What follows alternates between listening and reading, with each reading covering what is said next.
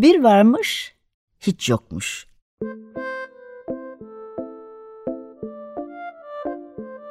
Çocuklara, büyüklere hikayeler, masallar ve müzikler. Hazırlayan ve sunanlar Memo Sağlam, Hande Tecik Öztürk ve Tuğba Zehra Sağlam.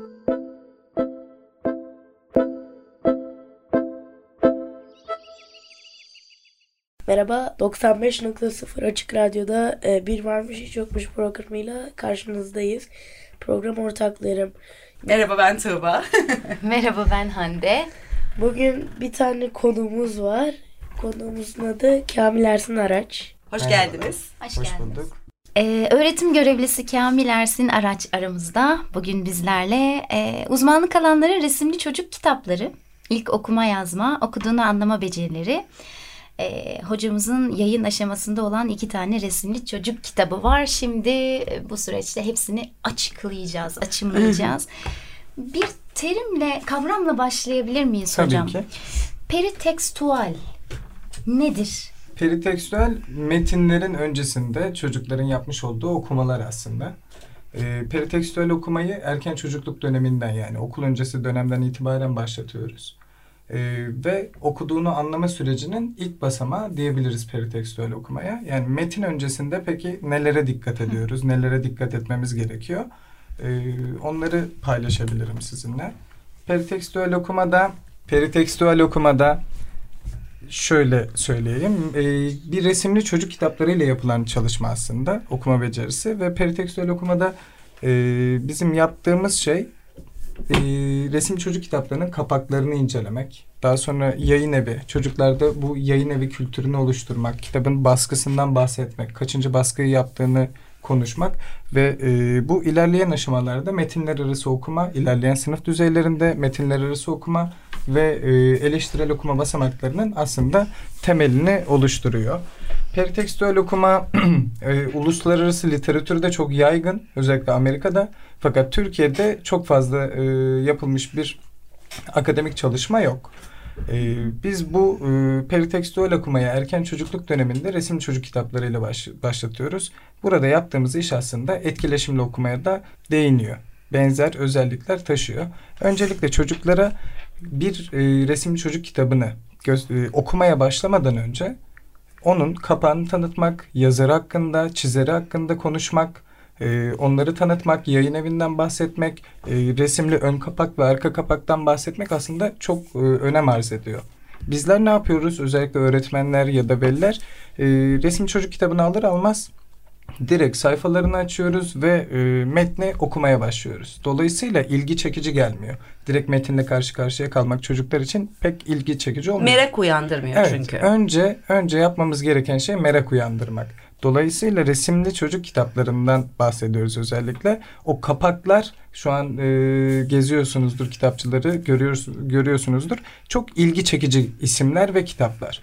Dolayısıyla çocuğu kitabın içerisine çekmek için ilk yapacağımız şey o kitabın e, kapağını kapağından başlayarak tanıtmak. Peki yazar tanımasının bu entelektüel bir bilgi zaten. E, çocuklardan yazarları tanımasını ve daha sonra yazara ait bir e, aslında ayrı bir kütüphane oluşturmasını bekliyoruz. E, Feridun Oral tanırsınız, bilirsiniz. Ve Türkiye'de resimli çocuk kitaplarının en önde gelen isimlerinden hem Müthiş. yazarlarından hem de çizerlerinden bir tanesi. E, dileğimiz o ki peritekstüel okuma yaparak çocuk e, Feridun Oral'ı tanısın. Sonrasında onun farklı kitaplarını da okuduğunda aa evet bu Feridun Oral'ın kalemi o yazmış. Ondaki karakterler benzer karakterler diyebilsin. E, en büyük isteğimiz o. Bu da zaten ilerleyen sınıf düzeylerinde metinler arası okuma dediğimiz noktaya getirecek bizi. E, bir resimli çocuk kitabı var. E, Elif Yemenici'nin Eyvah Kalbim Kırıldı diye. Benim e, en çok sevdiğim, en beğendiğim e, resim çocuk kitabı da o. Bir kere ismi dikkat çekici. Dolayısıyla bu resimli çocuk kitapları sadece e, çocuklar için değil, aynı zamanda yetişkinlerin okuması için de. E, kitap şöyle başlıyor. Onu aktarmak isterim size. Bazen pat diye bir top çarpar ve o rengarenk dondurman düşer. Külahı bile kırılır. Bazen de hayallerin suya düşer ve pıt diye kalbin kırılır. Hepimiz yaşamışızdır herhalde böyle bir şeyi. O dondurmanın düşmesi, Külahın elde evet, kalışı. külahın elde kalışı. Boş boş. Yani e, çok üzücü bir olay.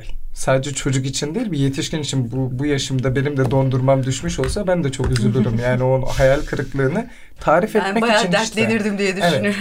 Bizim e, resim çocuk kitaplarına ihtiyacımız var ve erken çocukluk döneminden itibaren de yazarları tanıtmaya, çizerleri tanıtmaya özellikle e, kitaplarda çizerler biraz geri planda kalıyor. Orada bir eksikliğimiz var. E, çizerleri de aslında ön planda tutmamız ve çocuklara tanıtmamız gerekiyor.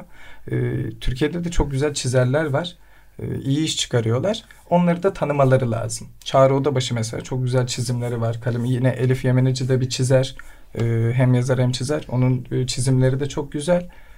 Dolayısıyla peritekstüel dediğimiz o metin öncesinde çocuğa sadece direkt metini vermemiz gerekmiyor. Bir e, anımı anlatmak isterim. Öğretmen arkadaşımın eşi mühendis. E, bir kitapçıya gidiyorlar. İşte kitapları gezerken resim çocuk kitaplarına bakıyor. Açıyor ve şey yapıyor. Böyle bir bakıyor. Beş dakika içerisinde bir yetişkin olarak kitabı bitiriyor. E, o kitabı da paylaşayım ben sizinle. Dalga, Suzy Lee'nin e, Dalga kitabı e, 2008 yanlış hatırlamıyorsam. Evet bakıyorum 2008 New York Times'te en iyi resimlenmiş çocuk kitabı seçiliyor. Ama bir sessiz bir kitap. Yani içinde hiç yazı yok. E, o zamanlar yanlış hatırlamıyorsam 45 lira falan iyi bir para 45 lira.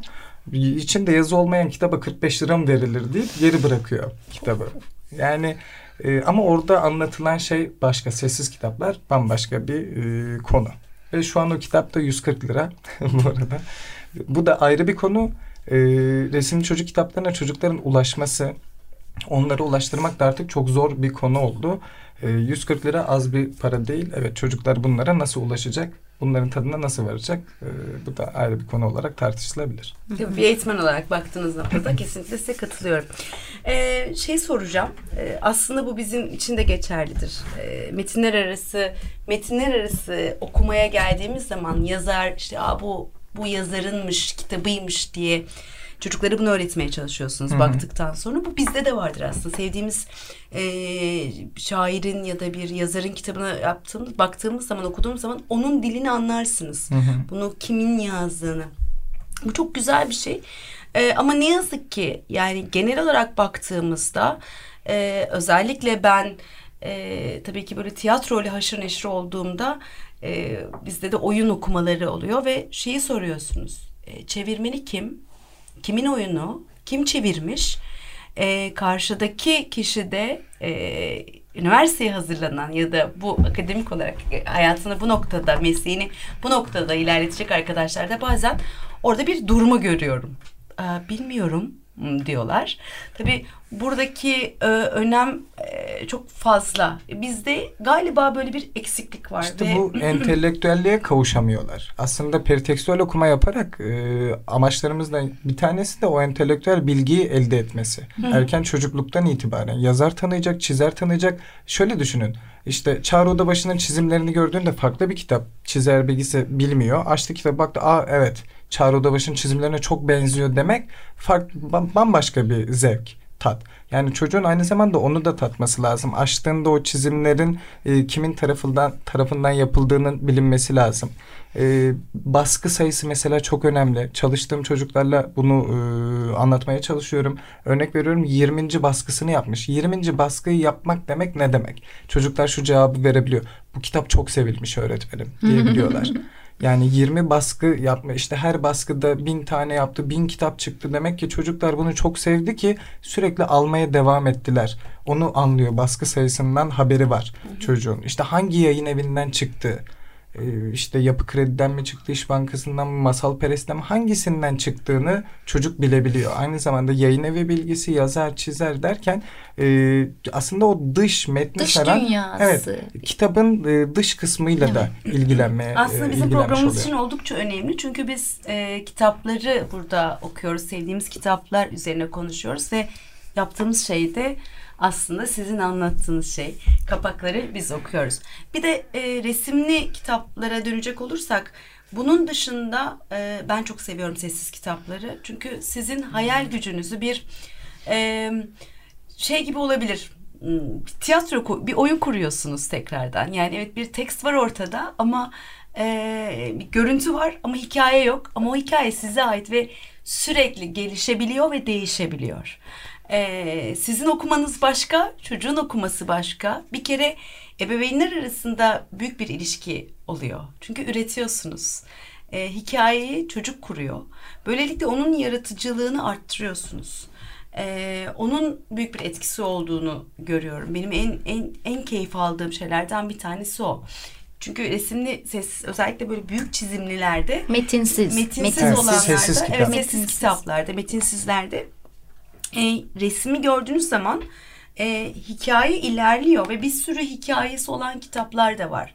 Yani bu bağlamda da e, oldukça ve bunun bir yaşı olduğunu düşünmüyorum Kesinlikle aslında. ayrı bir zevk. Yani evet bunu e, bence ileri yaşlarda da hani e, sudoku unutkanlık için Alzheimer için savaşırken bence bu da çok önemli bir şey. Yani e, beyninizi geliştiriyorsunuz çünkü hikaye kuruyorsunuz. Hikaye kurmak, onu tutmak e, başka bir bir oyun aslında benim için onu. Bununla ilgili bir kitap vardı. Ee, yine öğrencilerle paylaştığım. Ee, yetişkinlerin de aslında okumasını tavsiye ederim. Kırmızı Ringa isminde. Ee, Gonzalo Moore'un e, Sarıgaga yayın evinden çıkan bir kitap. Ee, orada da ilk sayfalar, e, daha doğrusu kitabın ortasına kadar sessiz bir kitap. Karakterler var. Ee, kitabın sayfasına giren hatta ilerleyen sayfalarda çıkan karakterler onların tamamı üzerine belki e, bir sayfasında yani bir ikinci o sayfa kocaman birlikte parkın olduğu Evet, değil kocaman mi? par- Kırmızı evet, Ringa. evet. Benim okuduğum kitaplardan bir tanesi. Çok güzeldi. Yarıya kadar sessiz kitap. içine giren bir sürü kahraman ve e, çıkan kahraman var. Onlar hakkında istediğinizi konuşabilirsiniz. Evet. Onun hayatı ne olabilir? İşte keman çalan biri vardı. Neden oradan durmadan keman çalıyor? Acaba parasını keman çalarak mı kazanıyor? diye çocuklar konuşmayı çok seviyorlar. Dolayısıyla e, çocukları konuşturmak ve onların hayal e, dünyasına dalmak gerekiyor. Yanılmıyorsam 50'nin üstünde bir karakter var zaten. Evet, İki sayfayı oluşturuyor. Ee, bir parkta görüyorsunuz ve bir sonraki sayfada e, onların başka bir hareket, Hareket halini, ettiğini, hareket evet. ettiğini görüyorsunuz. Oradaki hikaye yani kurduğunuz hikaye, kafanızdaki hikaye sonrasında değişebiliyor. Hani ben böyle kurmuşum sayfayı bir çeviriyorsun bambaşka bir şey var. Evriltebiliyorsun. Diğerleri arasında ilişki de kurabiliyorsun. Ee, çocuğa soru sordurtup soru sorup cevap da alabiliyorsun. O bağlamda tabii ki Çok başarılı e, bir çok kitap, başarılı. evet. Gerçekten çok başarılı bir kitap. Yani çocuklara kitap okumak çok önemli. Peki işte e, neden çocuklara kitap okumalıyız aslında? Yani oraya var varıyoruz nihayetinde. Şu gün e, ya da günümüzde e, çocukların o kitap okuması ailelerin en çok zorlandığı şeylerden bir tanesi. Öğrencinin akademik başarısı yüksek fakat e, geldiğinde hiç kitap okumuyor ve biz şununla çok karşılaşıyoruz. Aileler biz çok kitap okuyoruz. Bizim evde kitap okuma saatlerimiz var ama bizim çocuğumuz asla kitap okumuyor. Ee, evde çok büyük bir çeldirici var. Ee, o da tablet, telefon gibi. Ee, bu ciddi bir çeldirici. Yani çocuklar şunu çok rahatlıkla sorabiliyor. Tablet varken neden kitap okuyayım ki? Ve e, burada yapmamız gereken onun tarzını belirlemek. Çocuğun tarzına yönelik aslında kitaplar sunmak. Bir de bazı e, hatalarla karşı karşıya kalıyoruz aslında. Özellikle ebeveynlerin yaptığı. Ee, anne mutfakta ya da herhangi bir işiyle uğraşırken okuldan verilen okuma ödevini çocuğunun yapması için işte e, memo diye Tuğba Hanım'ın yaptığını zannetmiyorum. Memo diye bağırıp kitabını okudun mu? Hadi sesli oku ben de duyayım. O işte, bu e, nasıl bir tutkuya dönüştürecek kitap okumayı? Aslında ya- yapılan büyük hatalardan birisi bu. Yapılmamalı e, diye tavsiye ediyorum. Ailelerin dedim buradaki sıkıntısı yani içeride şey yapıyorlar anne baba oturuyor sohbet ediyorlar e, bir şeyler yiyip içiyorlar keyifli bir vakit geçiriyorlar E, çocuklar çok yoğun akşam eve geldiklerinde aslında e, ebeveynlerini özlüyorlar onlarla vakit geçirmek dinlenmek istiyorlar ama oradan bir ses hadi bakalım işte e, kitabını okuman gerekiyor kitabını okudun mu demek çocuğu farklı bir odaya gönderip hatta sesli oku ben de duyayım bu da güvensizlik duygusu yaratıyor aslında. Hı hı. Ben sana güvenmiyorum. Sen gidip okumazsın. Sesli Vazgeç- oku ben de duyayım. Peki, Bak peki. soru soracağım. Güzel, güzel şeyler bunlar. Yok bu burada açık ve konuşalım, net konuşalım. Hayır, bazı Çünkü- e, Bazı günlerim aynı bunun gibi oluyor. Ama burası açık radyo olabilir ama her şey açık seçik konuşuyor o kadar diye. Şaka bir yana evet. Ben, e, şöyle ki bunu soracağım. E, güzel oldu. E, şimdi bir okuma listesi veriliyor okuldan. Diyorlar ki bunları okuyacaksınız. E, burada benim kafamda da sorular var. Bu okuma listesini yapan e, akademisyenler, eğitmenler tamam elbette ki çocuğun gelişimi için seçtikleri kitaplardır kabul. Ama her çocuğun ilgi alanı çok farklı. Yani e, ben de çocuk kitabı alırken kendimden geçiyor olabilirim. Çok seviyorum. Ama ha Memo bak ne kadar güzelmiş diye heyecanla sunduğum bir kitabı Memo ha deyip geçiştirebiliyor. Mesela Memo'nun karikatür okuması e, sevdiği alan arasında daha çok seviyor. Yani e, ilgi alanına giriyor. Ben de e, şöyle bir şey yapıyorum. Belki de yanlış bilmiyorum. O zaman sana iki tane bu kitaptan alırken bir tane de bundan alalım. Bunu da okur musun? Ya da kütüphanendeki kitapları çünkü güzel de bir kütüphanemiz var aslında bizim. Ee, şey anlamında değil. Yani ben şeyden de hoşlanmıyorum. İşte bu bizim kütüphanemiz. Ama kitaplar okunmadığı sürece bir anlamı yok Onunla ilgili de eklemek isterim. Yani Tabii, siz tabii, bu lütfen. konuda ya da Memo bu konuda çok şanslı. Türkiye'de e, yapılan bir e, araştırmada e, evdeki kitap sayısının ortalaması 20. Bu da e, devlet tarafından yani şey değil, hikaye kitabı değil bunlar. E, devlet tarafından verilen ders kitapları o 20 kitapta. Yani ortalama 20'lerde ve kütüphane zaten yok. Yine bununla ilgili çalışmalar da var. Ee, yani kişi başına düşen e, kü- kütüphane sayısı gibi bir şey kişi başına zaten düşmüyor da işte örnek veriyorum 5000'e işte bir kütüphane gibi düşüyor. Kütüphane kullanımını da aslında biz azalttık. Ee, orası da farklı bir konu değil, değinilmesi gereken ama evlerde kitap yok. Yani evet siz e, sizin evinizde var bundan dolayı Memo çok şanslı bir kütüphaneyle karşı karşıya ve onu sürekli görüyor. Ama genel itibariyle ülkemize baktığımızda bunun sorununu yaşıyoruz. Yani herkes dönüp evine baksın e, bu akşam eve gittiğinde e, bir incelesin acaba kaç kitabı var? Bu hikaye kitabı ya da işte roman ya da farklı türde bir e, yayına incelediğimizde sadece ders kitapları bulunuyor. Bunun belli başlı sebepleri birincisi ekonomik sebep alamıyorlar ya da işte e, insanların sosyokültürel durumu da e, ebeveynlerin sosyokültürel durumu bunu etkiliyor. E, ama gelecek sizin konunuza dönecek olursak e, kitap okuma alışkanlığı hep konuşuluyor. Kitap okuma alışkanlığı e, o çok kullanılan bir terim ama benim uygun gördüğüm ya da kullandığım bir terim değil. Kitap okuma sevgisi onu da geçiyorum. Kitap okuma bir tutkudur. Ve bu tutku zorla olmaz. İnsan tutkularının peşinden zorla gitmez. Ona bağlanması gerekir. Çocuğu biz e, bağlamak yerine işte bu yapılan yanlışlarla az önce bahsettiğiniz listeler veriliyor. Ee, yine benim hazırladığım bir listede işte birinci sınıftan dördüncü sınıfa kadar e, öğrencinin 75 tane kitap okumasını hedefliyorduk. Ondan sonra e, bir sonraki yıl çalışmış olduğum bir kuruma yapmıştım bunu. Bir sonraki yıl durdum. Dedim ki kocaman bir kütüphanemiz var. Okulumuzun kütüphanesi var. İçinde işte e, binlerce kitap olduğundan bahsediyoruz. E, fakat birinci sınıftan dördüncü sınıfa çocuğa 75 tane kitap veriyoruz okusun diye. Bu kitapları kimler seçiyor? İşte e, öğretmenler, bölüm başkanları neyse okulun içerisindeki. Peki onlar acaba bu kitapları okudular mı? Şimdi birinci problem bu.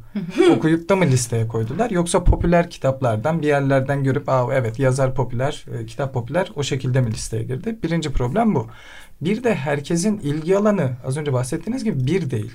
Ee, ve 20 kitap işte Eylül ayından bir sonraki Eylül ayına kadar bir yıl boyunca çocuğa 20 kitap veriyoruz. İşte bu hafta bu kitapları okuyacaksın.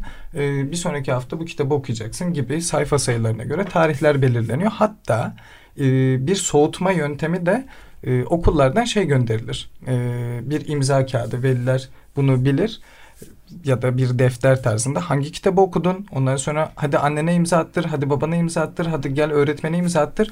Yani e, ebeveyn ve öğretmen zabıt memuruna döner burada. E, çocuğa güven tamamen ortadan kalkmıştır. Çocuk o görevini yerine getirmek için kitabı okumuştur. 25 sayfa kitap oku 25 dakika kitap oku. E, me- mesele şudur Çocuk eve gidip işlerini bitirip dinlendikten sonra alıp o raftan, kütüphaneden bir kitap ç- çekip okuyup sıkıldığında geri koyabiliyorsa işte o zaman o tutkuyu kazanmıştır. Bizim yapmaya çalıştığımız o bahsettiğimiz peritekstüel okumanın temeli Çocuk okuma tutkusunu kazansın. Listeler veriliyor 20 list e, 20 kitap örnek veriyorum bir dördüncü sınıf öğrencisine fakat ne kadar ona hitap ediyor. Ve yaptığım şey şuydu bir sonraki sene. Dedim ki kütüphanemiz var. Çocuklar kütüphaneyi kullanmıyorlar. Biz bu evet güzel e, kitaplar var. Biz bir e, işte usta öğretici olarak da e, öğretmen ya da işte akademisyen olarak da e, onları tavsiyelerde bulunalım. Fakat onların tarzını belirlemesine de e, fırsat tanıyalım. Alan açalım onlara. Nasıl alan açacağız? Kitap sayısı 20 kitap var. Ona düşürelim. 10 tane tavsiye ettiğimiz kitap olsun. Ama onun yanı sıra e, çocuklara şunu verelim. Kütüphaneye gidebilirsiniz. Kitapçılara gidebilirsiniz. E, ve sınıfta 20 öğrenci varsa aslında 20 farklı kütüphane var. Birbirinizle alışveriş yapabilirsiniz. Sevdiğiniz kitapları e, verebilirsiniz birbirinize. Dolayısıyla bırakalım onlar tarzlarını da bulsunlar. Bir öğrencim e, normalde çok kitap okuyan, çok kitap okuyan bir öğrenci değildi. E, eline bir gün e, Eda Albayram Bidigogos'unu aldı. Hı. Ve akşama kadar e, o kitabı okudu bitirdi. Eve gittiğinde e, annesiyle görüştük. E, öğretmenim üç tane kitap daha aynı yazarın üç farklı kitabı daha onları da sipariş ettik. Evet o tarzını buldu ve o yolda ilerledi. Dolayısıyla bu paylaşılan listelerin çok doğru olduğunu düşünmüyorum. Bir de söylediğiniz kitap aslında böyle bir günde bitirilecek de bir kitap Değil. değil. Çünkü yaratıcılığını ölçen bir kitap. Ee, sürekli bir şeyler tamamlıyorsunuz. O e, size ne çağrıştırdı diyor ve tamamlayıcı bir kitap. Yani aktif olarak da çocuğun aynı zamanda yazdığı da bir kitap. E, Bidigago bildiğim kadarıyla. Evet. Ee, peki ben şunu da fark ettim bu arada kitap okurken çocuklarda. Ee, örneğin memo üzerinden gösterebilirim. Burada tabii kendimle de yüzleşme sağladım. Teşekkür ediyorum.